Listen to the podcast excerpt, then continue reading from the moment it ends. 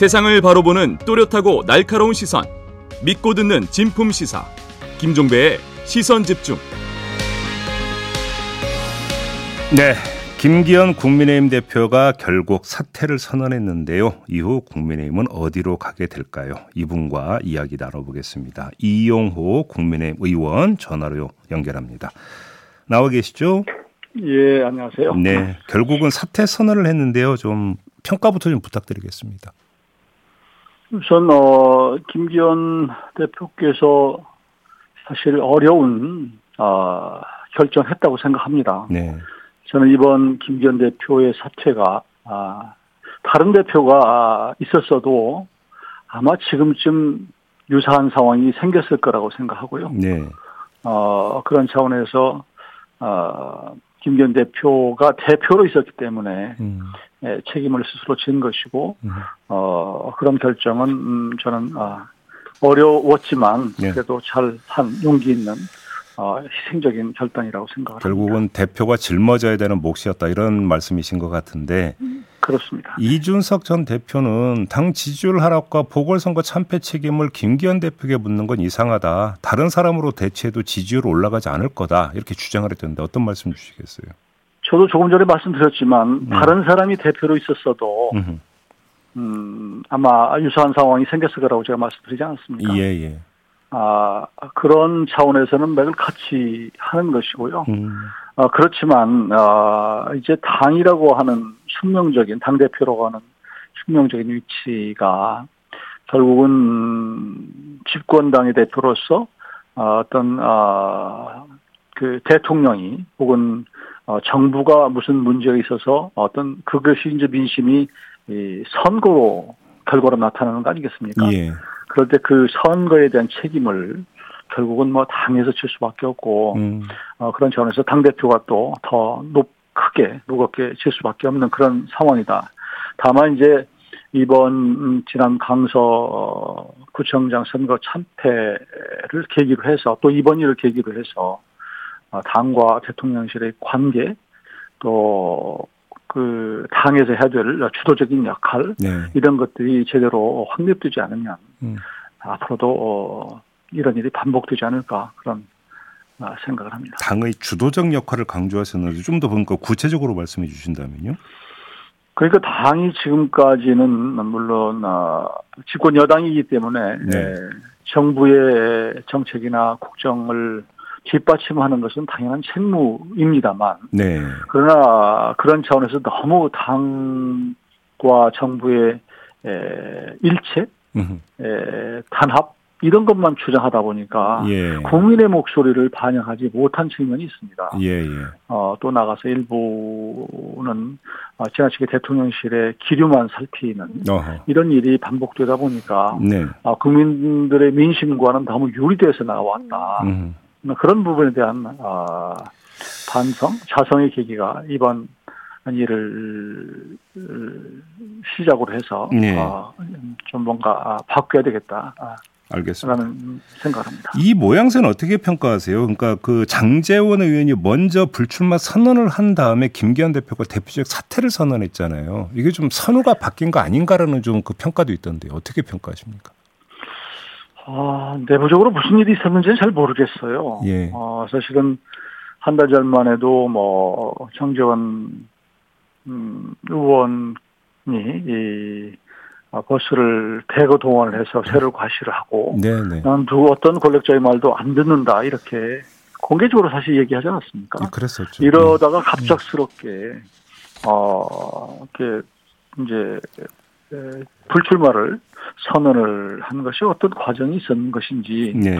또 그것이 음 김기현 대표를 압박한 것인지 네. 또 김기현 대표는 또 어떤 생각을 갖고 계시다가 아 이렇게 된 것인지는 잘 모르겠는데 아 하여튼 결과적으로 보면 김기현 대표가 먼저 네. 사실은 좀 책임을 지는 모습을 보였었으면 예, 예. 훨씬 더 감동적이 아니었을까 음. 그런 아쉬움이 있었던 것은 사실입니다. 그 오늘 한겨레 보도를 보면 11일에 그 용산에서 김기현 대표에게 대표직은 유지하되 총선 불출마를 했으면 좋겠다라는 뜻을 전달을 했다. 근데 김기현 대표가 받아들이지 않았다. 이런 요지의 보도를 내놨는데 개연성은 어떻게 보세요, 의원님은? 저는 뭐 그런 음, 한겨레 신문이 어떤 누구 말을 듣고 썼는지는 모르겠는데요. 네. 그게 저도 뭐 언론 출신인데 예. 그런 보도가 전혀 무슨 뭐 소설처럼 나왔겠느냐 음. 하는 생각은 해요. 그러게요. 예. 적어도 그런 정도의 보도가 나왔으면 누군가는 얘기를 했을 텐데 그렇겠죠. 그리고 그게 에, 어떤 어, 주요한 시나리오는 아니더라도 적어도 그런 누군가가 그런 정도의 하나의 시나리오를 갖고 있었을 수도 있다고 보기 때문에 네. 어, 저는 참, 어, 이게 만일 그런 것들이 이 사실이었다면 네. 아, 여전히 국민의 민심을 좀 잘못 읽는구나. 그리고 음. 또 그동안 우리 당을 끌어왔던 음. 음, 분들이 네. 여전히 미련을 못 버리고 있구나. 어허.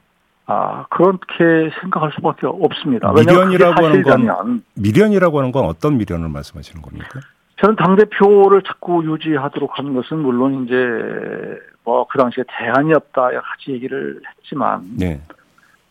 어 결국은 대표를 시켜놓고 뒤에 2선으로 3선으로 물러나서 여전히 그 대표를 통해서 뭔가 영향력을 영향력을 행사하고 싶었던 음. 그런 부분이 있을 수도 있는 거 아니에요. 네, 네, 네. 그 대표로 있으면 그 대표가 지금까지 짜, 짜온 또, 어, 나름대로 그 동안의 쭉 선거의 시- 여러 가지들, 아, 시나리오라고 할까요? 뭐 네. 전략, 이런 것들이 있었을 거 아니겠습니까? 예, 예. 그걸 계속 연장선상에서 음, 가져가고 음, 음. 싶었을 거예요. 근데 만일 대표가 그만두면 그 부분이 이제 단절되는 거 아니겠어요? 그러니까 네. 그런 부분에서 혹시라도, 네. 아, 뭐, 한두 분이 일각에서 음. 그런 생각을 했던 것이 아닌가. 만일 그게 그 보도가 사실이라는 것을 전제해서 말씀드리는 거예요. 그러니까요. 뭐 어쩔지는 모르겠는데. 그러면 저도 이 어, 그- 보도가 사실이라면 가정하에 그러면 추가 질문을 좀 드리면 그럼에도 불구하고 김기현 대표는 정반대로 대표직은 내려놓고 불출마 선언은 하지 않는 선택을 하지 않았습니까? 그러면 김기현 대표의 이런 선택은 일종의 항의 내지 뭐 저항 이런 뜻이 담겨 있다고 해석을 해야 되는 걸까요? 어, 저는 김기현 대표가 바- 옳은 결정을 했다고 생각해요. 예. 조금 전에 제가 말씀드린 게 설마 그런 일이 있었겠느냐 이렇게 생각을 기본적으로 하고 제가 말씀드리는 거예요. 네. 어, 저도 이번에 김 대표께 그런 공개 서한을 보냈습니다. 그러니까 당대표께서 선택할 수 있는 길은 사실 불출마나 혹은 험지 출마가 아니라 음. 결국은 정치를 우리가 하는데 정당이라는 게 국민을 보고 하는 거 아니겠습니까? 네. 내년 총선에서 누가 저 심판을 합니까? 음. 결국은 국민들이 투표로 하는 거 아니에요. 네. 국민들이 원하는 것은 어, 국민의힘의 어, 어떤 혁신의 모습, 변화된 모습이거든요. 네. 근데 첫 번째가 어, 사람을 바꿔달라는 거예요. 음. 얼굴을 바꿔달라는 거란 말이에요. 예. 그런데 얼굴은 그대로 있고 어떻게 텐- 컨텐츠를 바꿀 수 있는 것인가. 그런 차원에서 제가 보기에는 그건 맞지 않는 시나리오고 그래서 오히려 어, 저는 김 대표가 옳은 선택을 했다 저는 그렇게 봅니다. 근데 만약에 김기현 대표가 율산에서 다시 출마하겠다고 만약에 그러니까 그 선언을 하면 네. 영남 몰가리는 어떡하냐 공천 쇄신 이미지가 있겠느냐 이런 식의 이야기가 또 바로 따라붙을 것 같은데 이 점은 어떻게 보십니까? 저는 어 김기현 대표가 책임지는 것은 당 대표로서 책임을 지는 거예요. 음, 예, 국회의원으로서 책임지는 것은 별개의 문제입니다. 예, 그러니까 저는 김기현 대표 이번에 내려놓는 것으로 그분은 다 아, 그 응분에 네, 예, 책임을 다 한 겁니다. 예, 국회의원 출마 여부까지 막을 수 있는 건 아니라고 생각을 하고요. 네, 만일 일각에서 그걸 요구하는 것은 과도한 요구고 음, 우리가 법적으로 본다면 가중처벌을 꼭 받아야 된다 하는 거랑 똑같은 거예요. 이중 처벌입니까? 어, 당연하죠. 예. 저는 그렇게 보고요. 예, 어, 김기현 대표가 국회의원으로 있- 있었기 때문에 이런 일이 왔습니까? 당대표로 있었기 때문에 그런 거거든요. 어허. 그, 그 부분만 책임지는 것이기 때문에 예, 이 시점에서 자꾸 어, 모든 책임을 당대표한테 지게 하고 어, 울산에도 출마하지 말라. 이건, 이건 아니라고 생각해요. 알겠습니다. 아무튼 이제 대표직 사퇴를 했고 비대위로 갈 수밖에 없는 거겠죠, 의원님. 비대위로 가야죠. 네. 누가 비대위원장을 맡아야 된다고 생각하십니까? 저는 비대위원장은 내년 총선에서 이길 수 있는 사람이라면 예, 정말로 누구도 예, 어, 정말 악마라도 데려와서 비대위원장에 시켜야 된다고 생각합니다. 어, 내년 총선은 반드시 이겨야 된다. 예, 지금 민주주의가 저는 뭐 제가 보기에는 민주주의가 굉장히 위태롭다고 생각을 하고요. 어, 예, 또 대한민국의 명운이 내년 총선에 걸려 있다고 생각합니다. 저는 적어도 국민의힘이 반드시 이겨야 되겠다고 나기보다는 어떻게 보면 이겨야, 이겨야 되고 아, 대한민국 국민의힘이 이겨야 되고 또 지금 이재명 민주당이 적어도 이기는 승리하는 상황 이건 허용돼서는 안 된다고 저는 말씀드리고 싶고요. 그런 차원에서 이길 수 있는 사람이면 누구라도 어, 모셔야 된다고 생각하고 정치 정치 경험이 좀 많고 네. 어, 어 그다음에 어, 나름대로 카, 저 카리스마를 갖고 네. 정말로 어, 리더십을 발휘할 수 있는 사람이어야 된다. 그죠?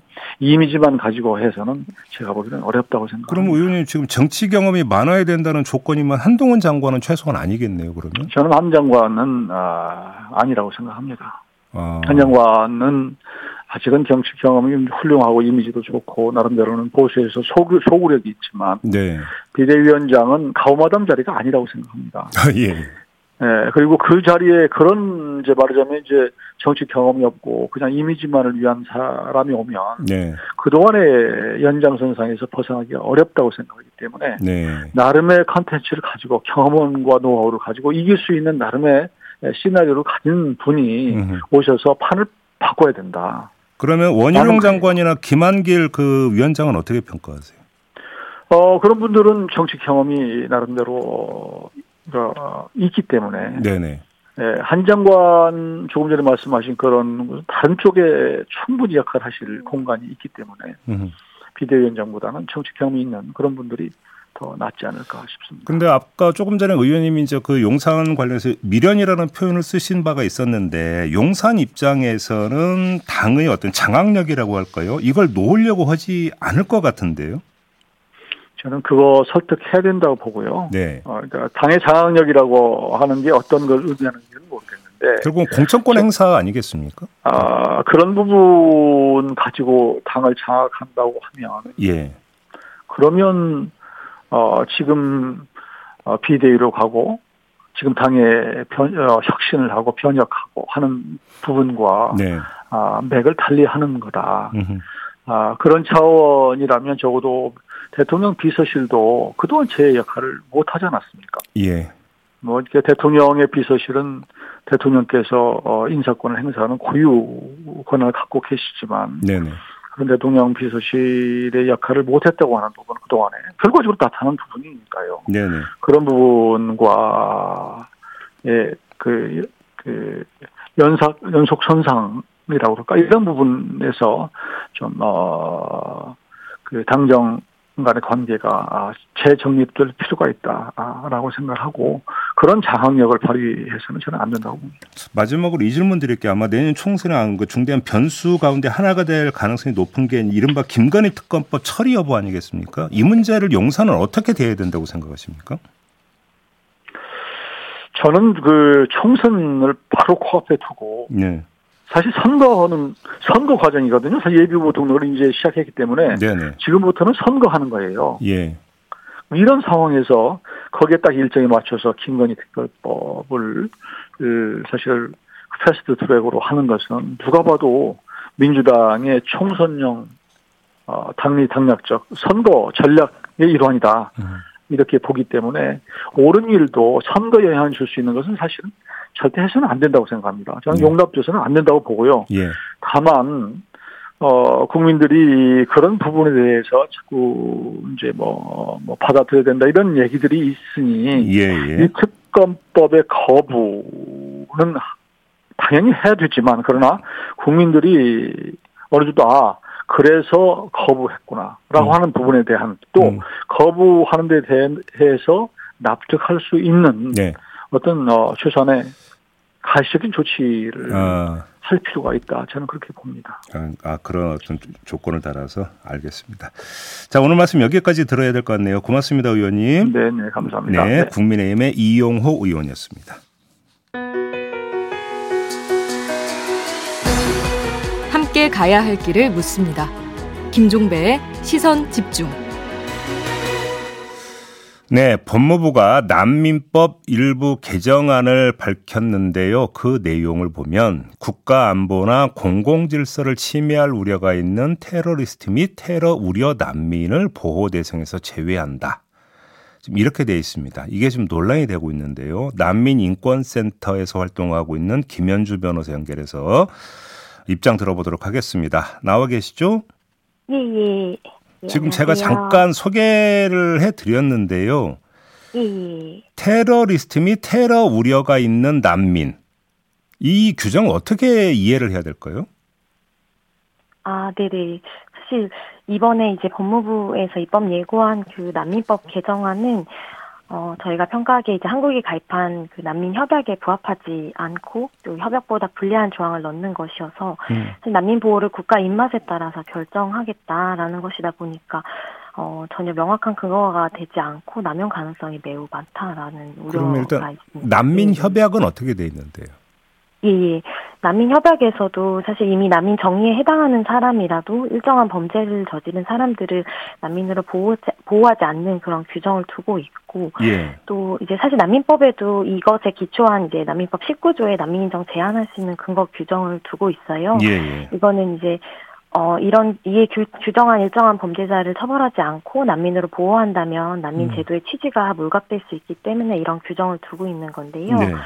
또 한편 이 규정은 이제 난민 협약에 가입한 한국과 같은 채약국들이 이번처럼 이제 공공의 이익을 명분으로 함부로 난민 인정 제한을 하는 것으로부터 난민을 보호하는 그런 규정이기도 한데 음. 이제 평화에 반하는 범죄를 저지른 경우이거나 인도에 반하는 범죄를 저지른 경우 또는 이 기여국에 입국 전에 중대한 비정치적 범죄를 저지른 경우 등의 이런 사유에 이제 해당하지 않는 이상 난민 지위를 제한할 수 없다는 취지이기도 합니다.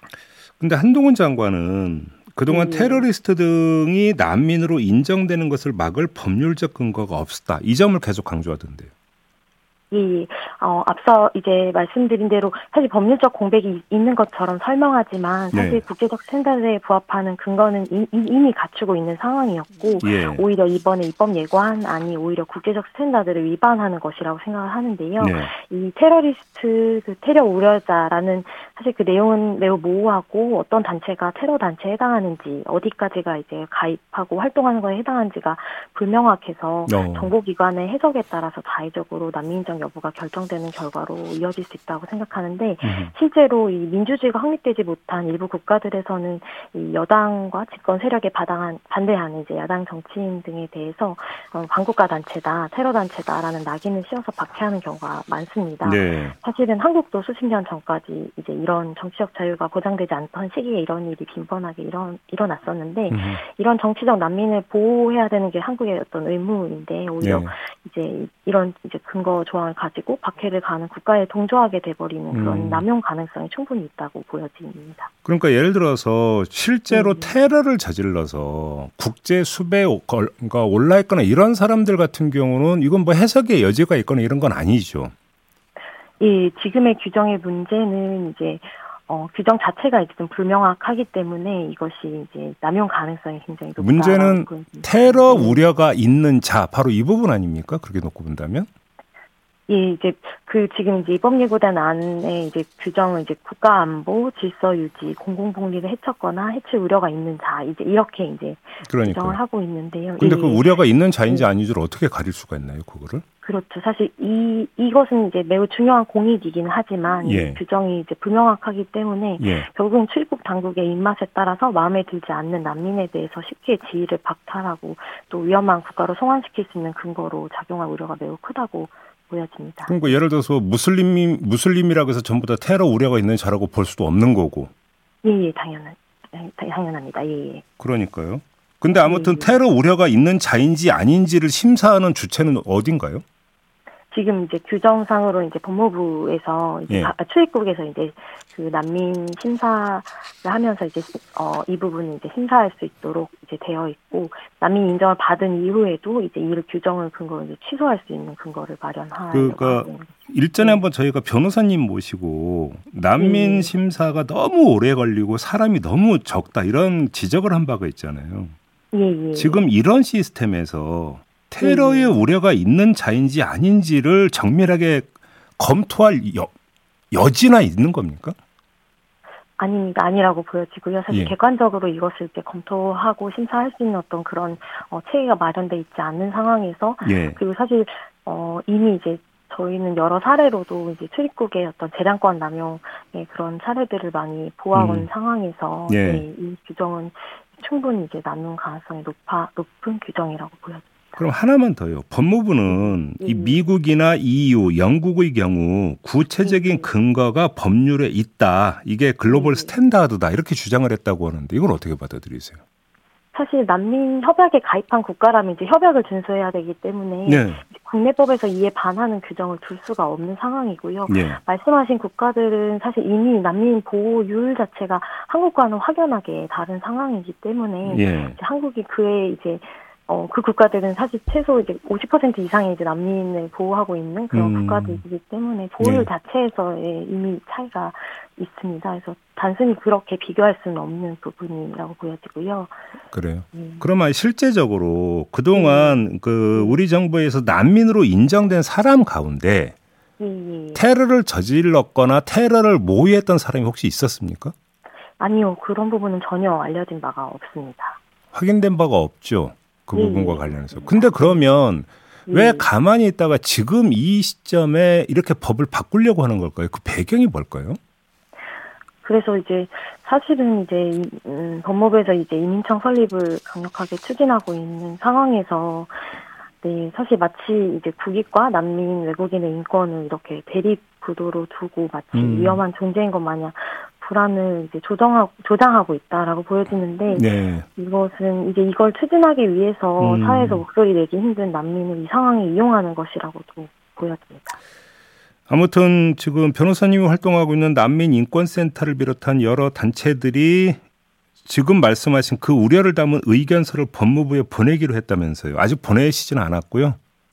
아, 예, 예. 지금 입법 예고 이제 의견을 받는 이제 기간이어서 이 예. 기간 동안 이제 가장 중요하게 이제 협약에 위배된다는 부분을 음. 중심으로 해서 네. 네, 의견을 네, 제출하고자 합니다. 혹시 정당 반응이나 입장은 어떤지 체크해 보셨어요?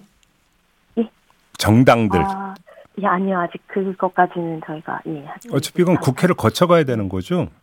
예, 예, 아마도 그런데 이제 국제법 위반이 되는 부분이기 때문에 예. 이제 그 부분을 면밀하게 검토하실 것이라고 생각하고 결국 이제 난민 협약에 이게 저촉이 되는 거냐 아니냐 이게 이제 중요한 심사 기준이 되겠네요. 그러면 국회에서. 예, 예, 예, 음, 예, 알겠습니다. 같습니다. 네, 오늘 말씀 여기까지 듣도록 할게요. 고맙습니다, 변호사님. 네, 예, 감사합니다. 네, 난민 인권센터에서 활동하고 있는 김현주 변호사였습니다. 네, 시선 집중 2부 마무리하고 8시 3부로 어, 이어갑니다. 3부에서는 윤건영 민당 의원과 인터뷰가 예정돼 있습니다. 잠시만요.